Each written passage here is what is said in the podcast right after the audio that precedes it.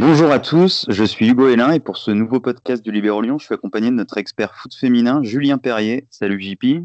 Salut, salut Hugo. Donc nos lecteurs l'ont peut-être déjà constaté, mais tu, suis de façon assez zinzine le foot féminin depuis plus d'une décennie, je crois. Tu as combien de championnats dans ton radar et lesquels tu as rajouté dernièrement?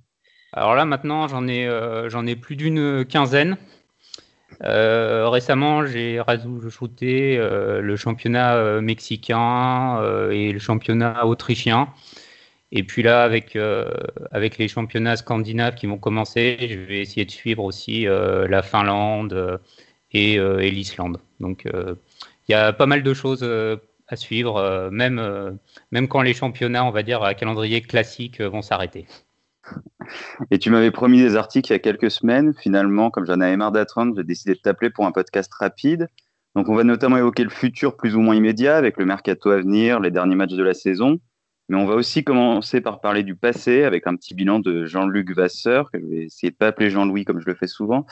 C'est le premier entraîneur débarqué en cours de saison par l'OL féminin, donc forcément c'est plutôt négatif. Toi, quel bilan tu tires du jeu et quel point négatif tu as vu euh, tu t'es souvent plaint du pressing, notamment, je crois.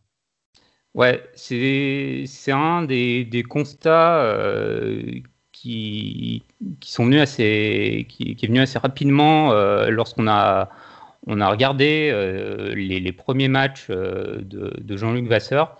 Notamment, c'était au Trophée des Champions 2019 où où on voyait euh, justement qu'il y avait, euh, qu'il y avait un, manque de pressing et c'était, c'était assez surprenant parce que euh, l'Olympique lyonnais restait sur une bonne dynamique, notamment avec des, des, compositions face à, face à Barcelone en, Ligue des, champions féminines la, saison d'avant, aussi contre Paris en championnat. Donc Renal Pedros, qui était l'entraîneur à l'époque, euh, avait justement réussi à faire euh, un très bon système de jeu basé sur, euh, sur un pressing et une récupération assez haute. Et, ça a donné notamment bah, voilà, un, un 4-0 en une mi-temps face à Barcelone. Alors on en parle maintenant aussi parce que ben, Barcelone, cette année, a, mis 4-0 en une mi-temps à Chelsea c'est à l'époque c'était vraiment significatif. Euh, Barcelone était quand même déjà une bonne équipe et euh, on a vraiment réussi euh, à l'époque à les faire déjouer. Et donc du coup tout ça pour dire que pourtant il y avait un effectif à Lyon qui était qui était encore assez énorme et on a perdu justement cette envie d'aller presser l'adversaire, de récupérer des ballons assez hauts euh, et, du coup, c'est vrai que ça a été assez dommage et c'était quelque chose qu'on a, qu'on a un peu retrouvé euh, durant euh, ben, les, matchs de Jean-Luc Vasseur. Donc ça a été vraiment une, déception de ce côté-là, alors qu'on avait largement la, capacité de faire mieux.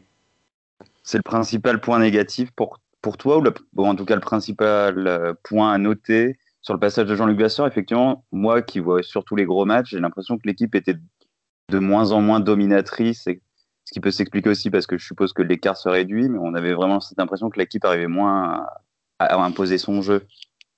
Bah, c'était un peu une conséquence aussi euh, euh, du manque de pressing. Alors après, je, trouvais que sous, euh, sous Renal Predros, il y avait, il y avait aussi un, manque parfois de, de jeu construit mais qui était euh, compensé par euh, justement euh, cette ligne de pressing assez haute qui permettait finalement bah, de récupérer des balles dans des positions qui étaient assez avantageuses. Et donc en 2-3 décalages, bah, on arrivait assez facilement à des occasions de but. Donc du coup, il n'y avait pas forcément énormément de jeux placés, mais, du coup, bah, on arrivait quand même à, faire des très bonnes prestations et surtout à faire déjouer pas mal d'équipes adverses. Et, sous euh, Jean-Luc Vasseur, euh, bah, du coup, on n'avait toujours pas ce, jeu. Je pense qu'on en parlera peut-être un, peu plus en détail après.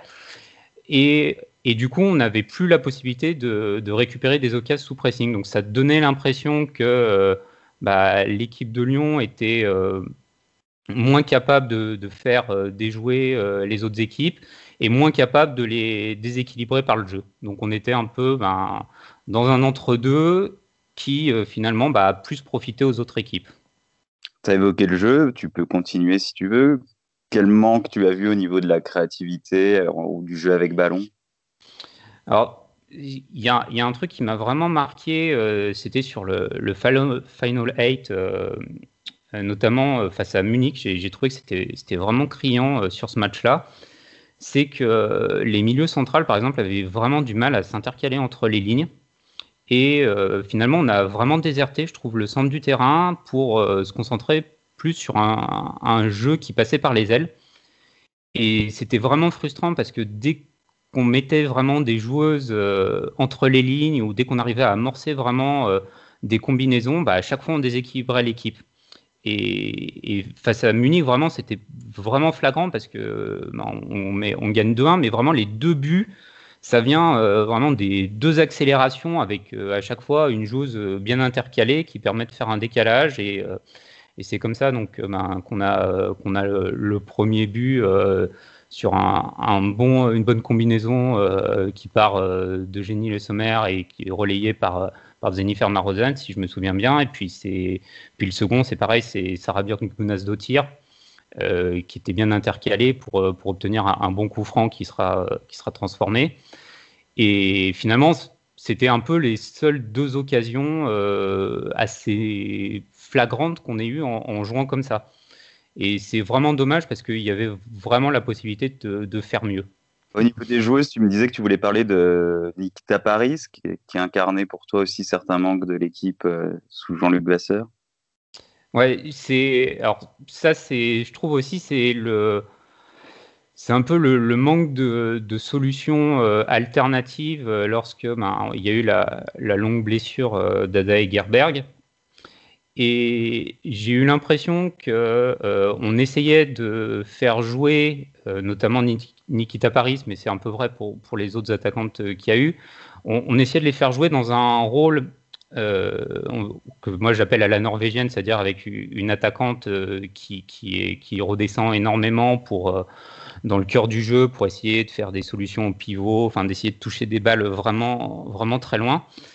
Et du coup, on a vraiment essayé de, faire coller des profils qui n'étaient pas du tout habitués à jouer comme ça. Et donc, euh, à la fois, ben, c'était des joueuses qui n'étaient pas forcément efficaces dans ce rôle-là. Et en plus, on n'avait plus du tout de présence dans la surface.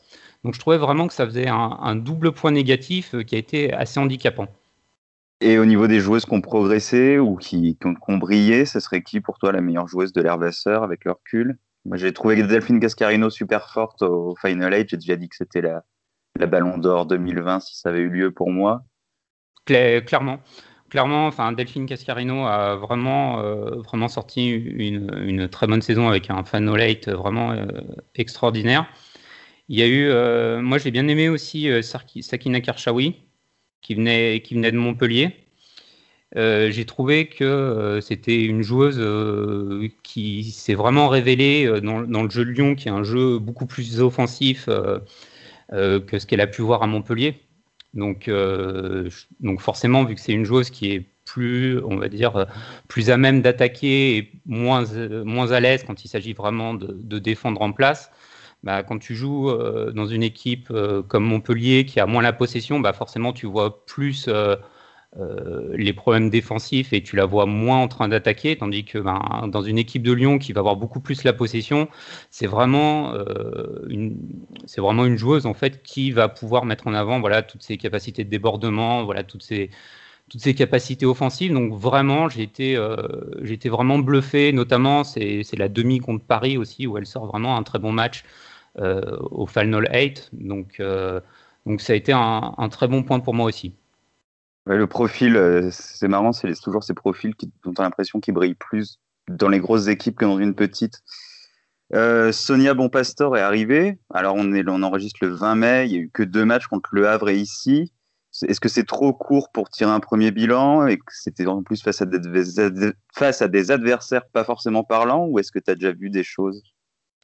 Alors, euh, alors c'est vrai qu'il faut toujours souligner que y a eu des, on va dire une opposition toute relative. C'est ce qu'on donc euh, Lyon a joué euh, Le Havre et ici qui sont euh, donc deux équipes de, bas de tableau.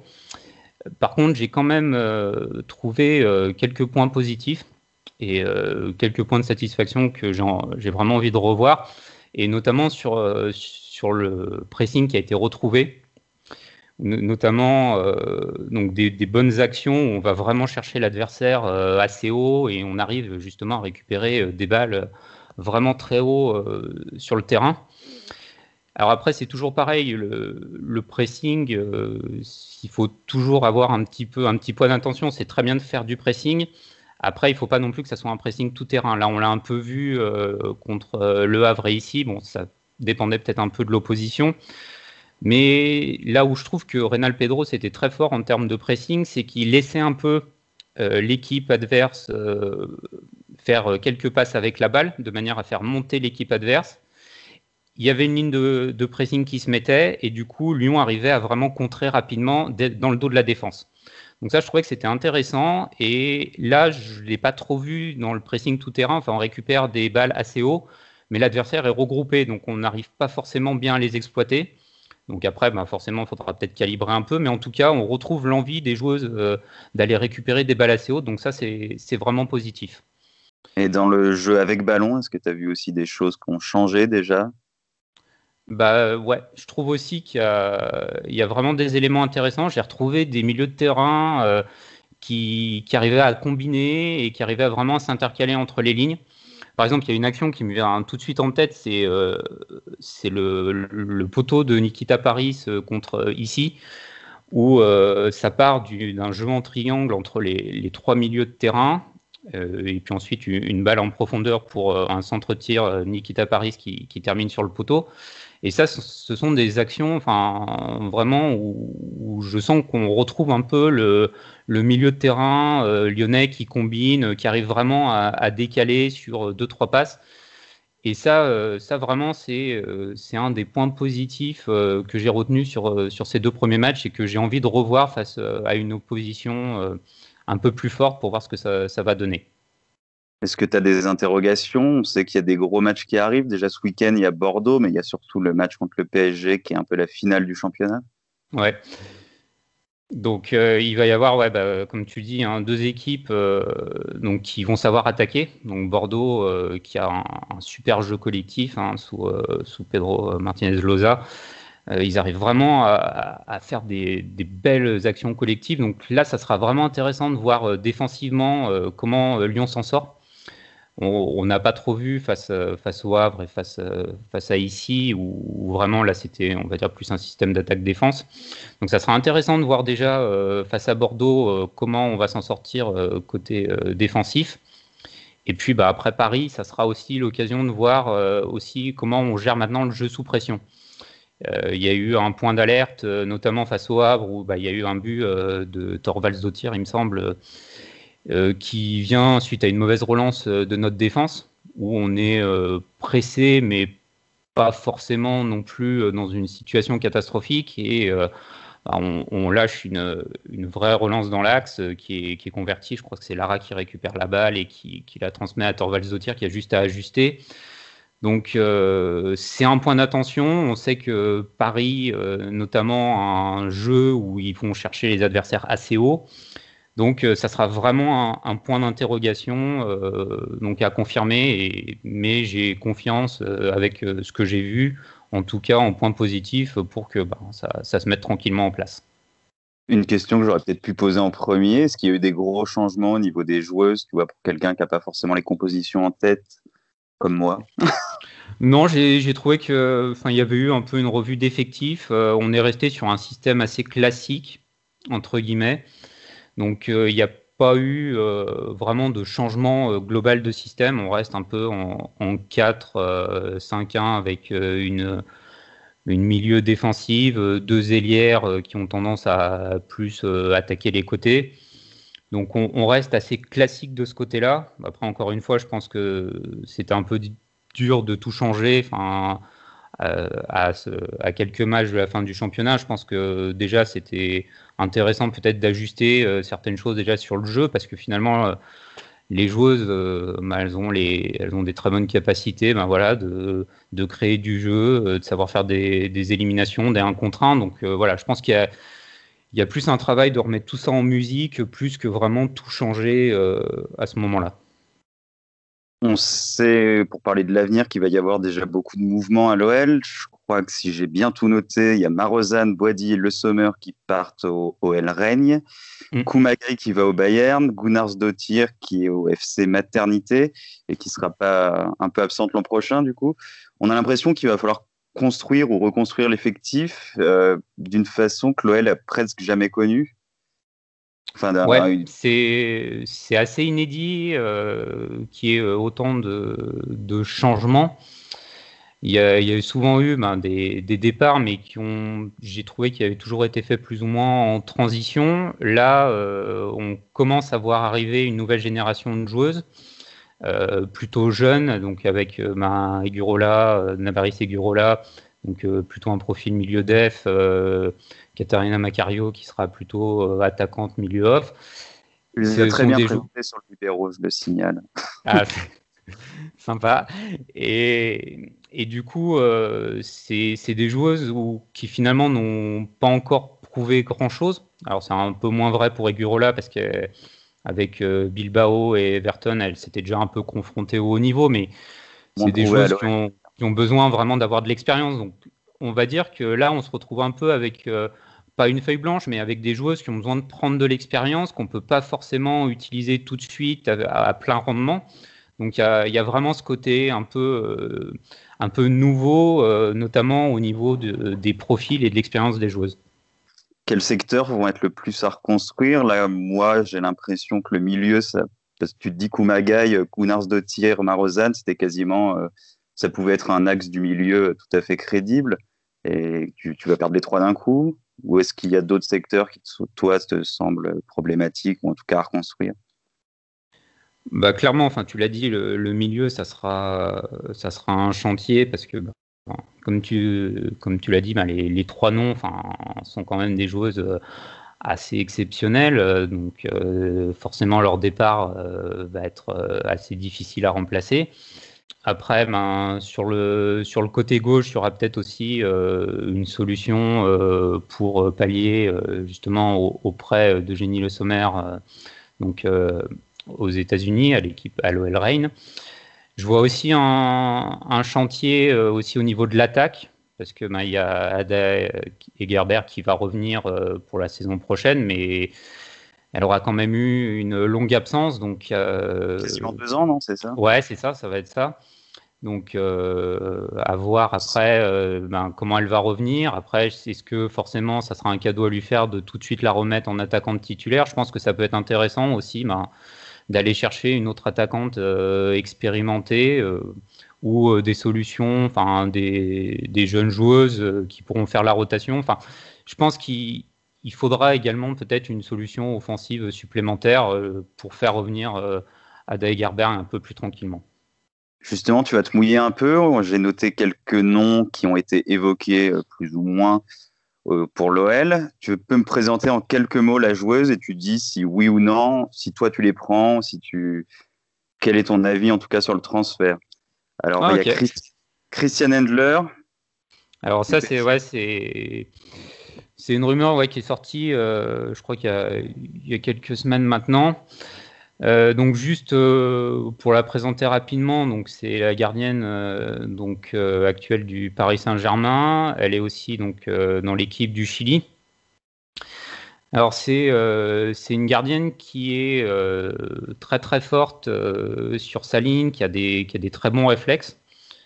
Euh, ça, et ça, c'est déjà le cas depuis euh, quelques années. Enfin, moi qui avais suivi un peu le, Chili euh, avant la, Coupe du Monde 2019 et, et pendant la Coupe du Monde, je trouve, par exemple, ces matchs contre les États-Unis, enfin les matchs de préparation et puis le match à la Coupe du Monde sont, sont vraiment révélateurs de, ce qu'elle est capable de faire. Le Chili prend toujours 3 ou 4-0, mais à chaque fois, il y a 3-4 parades assez énormes de, de Christian Endler. Et notamment, je me souviens la Coupe du Monde où elle sort un arrêt réflexe à bout portant face à Kristen Press. Euh, c'est pareil, elle, lui sort aussi, euh, elle fait une horizontale euh, sur une tête bah, de presse aussi, il me semble. Enfin, elle, sort vraiment des, arrêts assez déterminants. L'arrêt au match aussi contre l'OL face à Mallard, je crois. Ouais, c'est ça, un, arrêt ouais, assez énorme aussi sur la dernière occasion, justement. C'est, elle, est vraiment précieuse de ce côté-là. Par contre, je trouve qu'elle a un point faible, c'est sa lecture euh, des centres euh, qui arrivent juste devant sa zone des 5,50.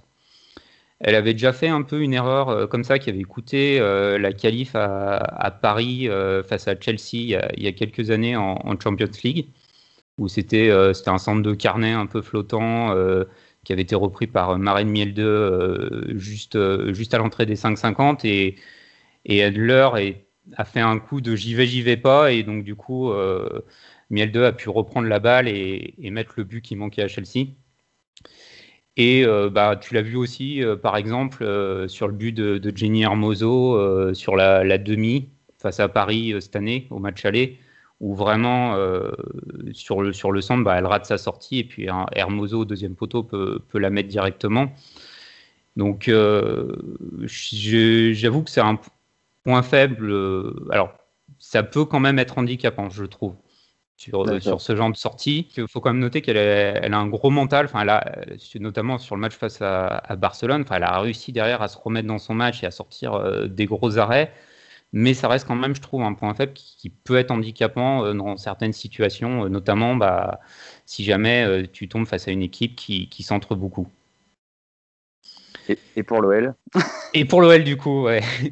Pour l'OL, je dirais plutôt non, parce que donc, donc Sarah Boidi par euh, seulement 6 euh, mois, donc, euh, donc après elle reviendra pour la deuxième moitié de saison. Et j'ai assez confiance en, en le Garlardo pour, pour tenir l'intérim jusque-là. Donc pour moi, ça serait plutôt non.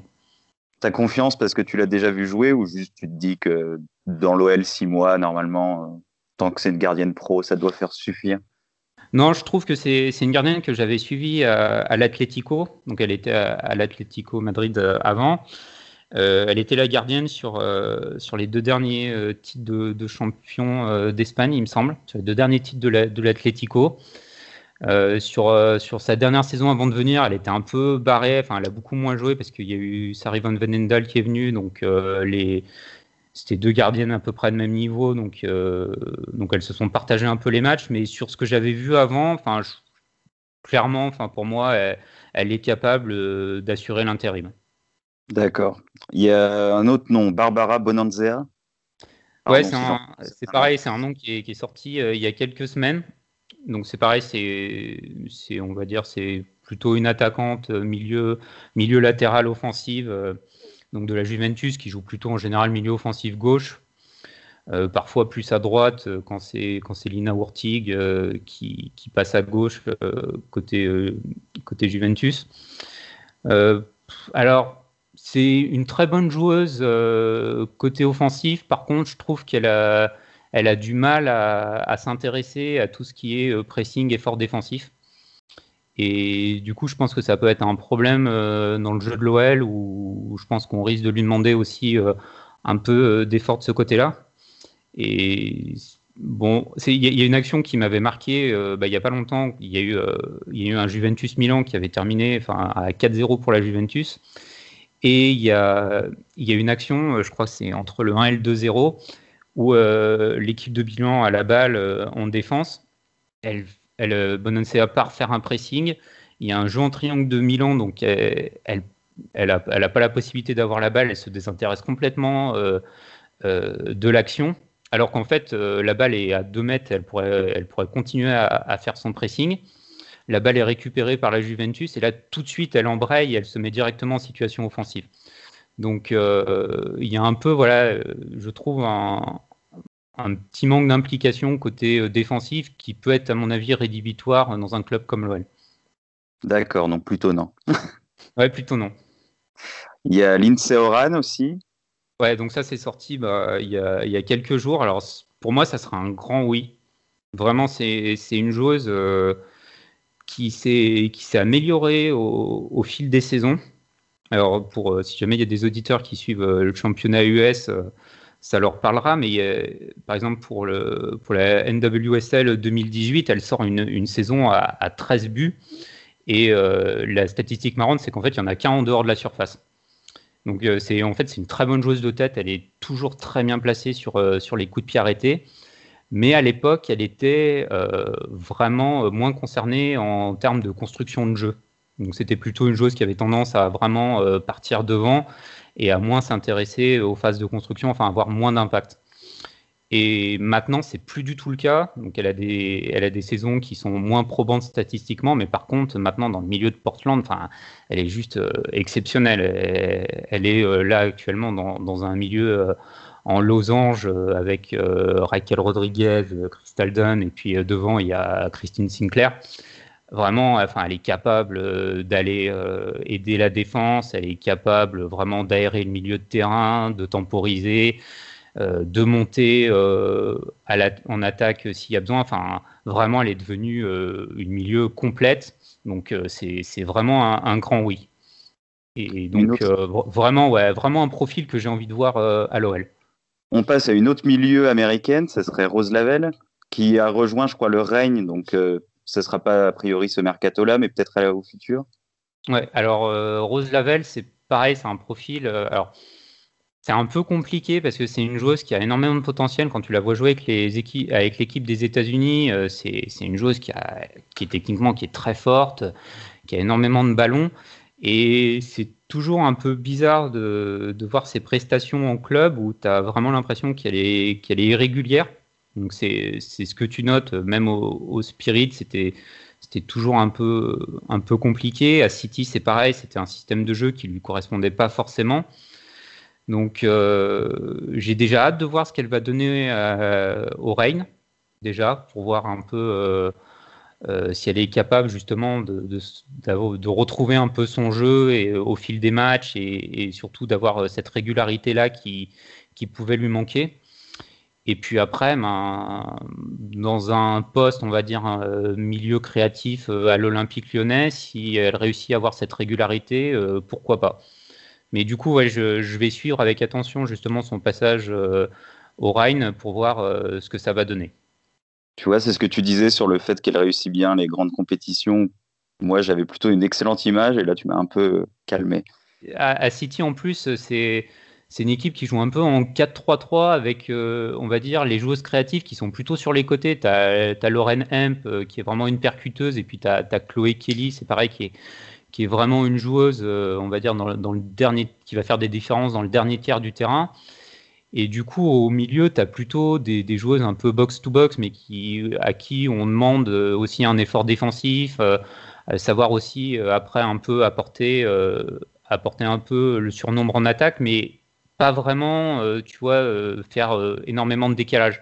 C'est plutôt les joueuses de couloir. Et donc euh, Lavelle qui a un jeu, euh, on, va, dire justement plus euh, axé justement sur ses décalages avec de la profondeur, bah ça lui correspondait moins. Donc soit on la mettait sur un côté, ou là bah du coup c'est pas du tout son rôle, soit on la, on la mettait au centre, mais c'était bah, un rôle qui était moins, moins en adéquation avec ses capacités. Donc là, il faudra voir vraiment ce que ça va donner au Rhine et puis voir un peu comment elle peut vraiment retrouver son jeu et surtout avoir des performances régulières euh, sur toute la saison. Fridolina Rolfo de Wolfsburg? Ouais, alors c'est pareil, ça sera, pour moi, ce sera plutôt non. Alors c'était une joueuse qui, je trouvais qui était assez excellente euh, au Bayern, dans le Bayern de, Thomas Worle, qui était un Bayern qui, euh, qui jouait vraiment sur le positionnement de ses joueuses avec énormément de courses et des ballons dans, dans la course. Bah, j'avais fait, fait, une palette justement où, euh, où, le Bayern euh, met un contre euh, en partant de son poteau de corner et en, je sais plus, 7 ou 8 passes se retrouve avec un but de, de Fridolina Rolfo.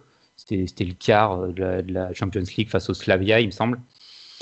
Et, du coup, ben, Rolfo, vu que c'est une joueuse qui, qui, est plus efficace lorsqu'elle est en mouvement et lorsqu'elle a, elle a de l'espace, je suis pas forcément convaincu que elle sera, euh, sera bien utilisée ou elle sera à son meilleur potentiel euh, dans un jeu euh, de position où il faudra peut-être faire des, créer du danger à partir de rien ou, plutôt arrêter. Donc c'est un peu ce qu'on a vu à Wolfsburg où, où c'est moins un jeu qui combine et parfois ben, on demande vraiment aux joueuses de couloir de, faire un peu des décalages comme ça à partir de rien.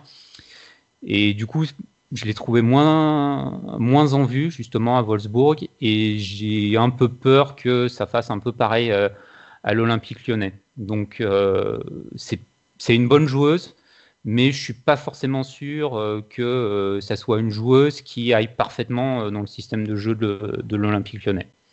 Daniel Van de Donk d'Arsenal ça c'est pareil, ça c'est une joueuse. Euh, je pense que je vais pas me faire que des amis euh, parce que c'est quand il y a la rumeur qui est tombée, euh, il y a eu beaucoup de gens qui ont qui ont plébiscité. Pour moi c'est pareil, c'est compliqué à trancher. Je dirais plutôt oui, mais mais il y a quand même des points d'attention. C'est une très bonne joueuse d'instinct. Enfin, elle, arrive très bien à, jouer simple et vite, à trouver vraiment les bons angles de passe. Je trouve que c'est une joueuse aussi qui arrive très bien à s'intercaler entre les lignes, à, lire le jeu adverse et à trouver vraiment euh, la bonne position pour euh, récupérer les passes et pour les transmettre. Par contre, je trouve qu'elle est, vraiment friable euh, sous la pression adverse. Alors notamment, j'ai un souvenir d'un match face à Manchester United qui, qui, pour le coup, enfin vraiment est une équipe qui, presse très très haut et qui presse très très fort et elle a rendu, alors Arsenal avait gagné 2-0 mais elle avait rendu euh, deux balles qui ont donné deux grosses occasions pour United, euh, à chaque fois sous la pression. Donc euh, c'est plus une joueuse qui va sublimer un milieu. par contre, c'est pas une joueuse qui sera capable de remonter un milieu s'il est en train de couler. Donc, donc ça dépend un peu du système de jeu qu'on va avoir et de la, du positionnement qu'on lui donnerait. D'accord, c'est pas la joueuse autour duquel construire le milieu, quoi. C'est pas la première recrue. Pour moi, non. Lauren James de Manchester United, on reste en. J'allais dire en première ligue, non? Non, en Women's Super League. Euh, donc du coup, c'est une jeune attaquante euh, donc, de, de Man United, euh, alors qui a été parfois considérée comme une milieu offensive moi, pour moi, c'est plus une attaquante qui, aime bien dribbler et qui parfois, euh, du coup, avec euh, l'effectif de, Manchester United, s'est retrouvée euh, sur l'aile gauche. Donc, je trouvais que c'était intéressant. Alors, à mon avis, le, transfert ne va pas se faire. Il y a eu une anecdote marrante, je ne sais pas si tu as suivi, mais il y a eu, il y a eu du coup, le, le, club de Chelsea qui a, qui a sorti son, son, un de ses nouveaux maillots et en fait, sur la boutique, tu pouvais déjà choisir le flocage euh, Lauren James. D'accord. Il faut signaler que son frère, c'est Rhys James, qui joue à Chelsea aussi. Mm. Donc, euh, du coup, il y, a eu, il y, a eu, beaucoup de monde qui s'est emballé. Alors après, a priori, il y a eu l'erreur technique qui a été plaidée. Euh, à mon avis, je pense que ça va plutôt être côté Chelsea, mais je trouvais que euh, le profil était intéressant pour avoir euh, des solutions alternatives en attaque, parce que c'est une joueuse qui, qui aime beaucoup dribbler et qui n'hésite pas à décaler un peu, à tourner autour de la surface. Et je trouve que c'est un profil qu'on n'a pas forcément, donc je trouvais que c'était intéressant de voilà bah, de, se positionner sur ce genre de profil. J'aurais eu tendance à dire plutôt oui dans la rotation de l'attaque. Après, on verra ben, si, ça, si ça peut se faire ou pas. Mais en tout cas, c'est un, un profil qui est intéressant et qui pourrait amener un peu plus de variété offensive. D'accord. Sofia Jacobson du Real Madrid, qu'on a connu en France à Montpellier. Ouais, tout à fait. Donc, euh, donc ben, à Montpellier, donc euh, elle jouait donc plutôt donc euh, milieu offensif gauche. C'est le poste donc qu'elle a conservé quand elle est partie donc au Real Madrid donc euh, suite à la création du club. Elle a fait, euh, elle a fait une très bonne saison euh, là cette année. statistiquement, elle était moins en vue que ses deux coéquipières en attaque. Donc, il y avait Kosovar et Aslani et puis surtout Marta Cardona. Qui, qui, vraiment a fait une très très bonne saison. C'était une joueuse, si je me souviens bien, qui venait de la Sociedad et qui là cette année a complètement explosé, enfin vraiment euh, très très forte.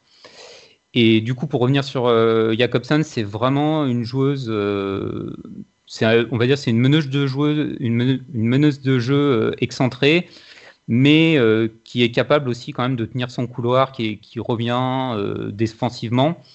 Donc, ça peut être un profil intéressant. Maintenant, c'est une joueuse qui a 31 ans. Est-ce que c'est vraiment dans la lignée de, on va dire, du renouvellement de, l'Olympique lyonnais? On va dire en termes de niveau, euh, clairement, ça peut être une option intéressante. Maintenant, le recrutement donnera un peu l'impression que ben, on déporte le problème euh, de quelques saisons pour trouver euh, quelqu'un côté gauche. D'accord. Et c'est le moment où tu vas essayer de convaincre l'OL que tu peux être le directeur sportif des féminines. Est-ce que tu as deux ou trois noms à citer, toi, qui n'ont pas été forcément cités, mais des, bonnes idées? Moi, j'en avais, avais vu deux qui me paraissaient intéressantes, avec justement euh, cette optique de renouveler et de prendre des joueuses déjà euh, qui ont déjà de l'expérience et qui sont encore jeunes et qui peuvent aussi apporter au jeu de l'OL. Moi, je, trouvais que le choix de Lauren Hemp, par exemple, euh, serait une solution vraiment intéressante. Donc euh, Lauren Hemp, euh, pour ceux qui suivent pas forcément le championnat anglais, c'est donc c'est la milieu gauche de Manchester City. C'est une joueuse qui aura 21 ans en début de saison prochaine. C'est une joueuse qui, qui, est très forte en percussion, qui est très forte en dribble, qui est pas mauvaise en finition aussi je trouve que vraiment, ça serait euh, euh, un pendant vraiment à, Delphine Cascarino sur le côté droit. Je pense que vraiment, ça, pourrait faire euh, vraiment deux ailes extrêmement fortes. Alors par contre, bah, pas forcément sûr que, que City soit prêt à la lâcher. Ça fait partie vraiment de, on va dire, leurs quelques jeunes joueuses qui, à mon avis, vont tout faire pour, pour garder. Mais pour moi, ça serait vraiment un super recrutement. Et, notamment, enfin, il y, a un match qui, me revient en tête en en parlant comme ça, c'est euh, le, match aller contre euh, City contre Barcelone, où, euh, vraiment City a vraiment pris le bouillon au milieu. Et une des rares joueuses à tenir le coup et à, vraiment essayer d'embêter les joueuses de Barcelone, ça a vraiment été le, Lauren Hemp. Euh, elle a vraiment essayé voilà, de, provoquer, d'essayer de faire des, des dribbles pour, euh, pour essayer vraiment de, casser les, les lignes de, Barcelone. Et vraiment, voilà, j'ai trouvé que c'était un profil qui était intéressant, qui coulait pas sous la pression. Donc, euh, pour moi, ça serait vraiment un, nom à mettre sur les tablettes de l'Olympique lyonnais. Et vraiment, pour moi, ça serait un très bon recrutement si elle venait. Et le deuxième nom, ce serait qui? Pour moi, ça serait Jackie Gronen, alors, j'avais déjà parlé euh, dans mon article sur, euh, sur Damaris Segurola, et, euh, qui est un Amacario, un peu de ce, ce profil hybride à l'Olympique lyonnais qui est à la fois, on va dire, qui, qui, qui, à la fois permet de d'aider la milieu défensive quand on n'a pas la balle et puis aussi de, de, pouvoir un peu porter les attaques et mettre un peu le surnombre en phase offensive. J'avais, j'avais donné deux, trois noms. J'avais pas cité Jackie Gronen parce qu'à euh, l'époque, elle était plutôt bien placée avec Manchester United euh, dans la course à Ligue des Champions. Bon, il se trouve que euh, Manchester United a terminé quatrième, donc pas qualifié du coup. Et c'est, une chose qui me paraît intéressante, donc qui est encore jeune, qui, aura 26 ans, il me semble, en début de saison prochaine et qui est justement capable euh, de faire ce travail-là de, piston entre euh, bah, la défense et l'attaque. Elle est, très percutante au niveau de ses pressings, elle apporte énormément au, milieu de Manchester United. Et donc je trouve que c'est euh, actuellement une des meilleures milieux box-to-box qui, qui existent. Donc vraiment, sa saison à United a été vraiment impressionnante. Enfin, elle est vraiment capable. Moi, vraiment, ce qui m'a marqué, c'est vraiment cette capacité à, jouer très haut, à aller, vraiment presser efficacement euh, les, défenses adverses pour récupérer des balles intéressantes. Mais c'est pas que ça, elle est capable aussi vraiment euh, bah, au milieu euh, de faire vraiment la liaison entre la défense et l'attaque. Vraiment beaucoup de qualité, vraiment dans sa lignée un peu de ce qu'elle faisait à Francfort où elle était un peu toute seule et a vraiment euh, pris en, volume et vraiment, vraiment cette compétence-là d'être à la fois en défense et en attaque. Elle s'est vraiment sublimée à, Manchester United. Donc pour moi, c'est vraiment aussi, aussi, une cible intéressante pour l'Olympique lyonnais. Tu prends une joueuse à chaque club de Manchester. c'est ça. Ça permet donc d'économiser les frais de jet privé. Vraiment merci Julien pour le record du monde de vraiment dans cette dernière intervention et surtout pour les éclairages dans le reste du podcast. Merci aussi à nos auditeurs qui peuvent nous écouter sur Apple, Deezer, SoundCloud et Spotify. C'est un peu, bête, un peu bête de le dire maintenant vu que vous êtes déjà en train de nous écouter, mais ça permet de dire de vous abonner. À bientôt!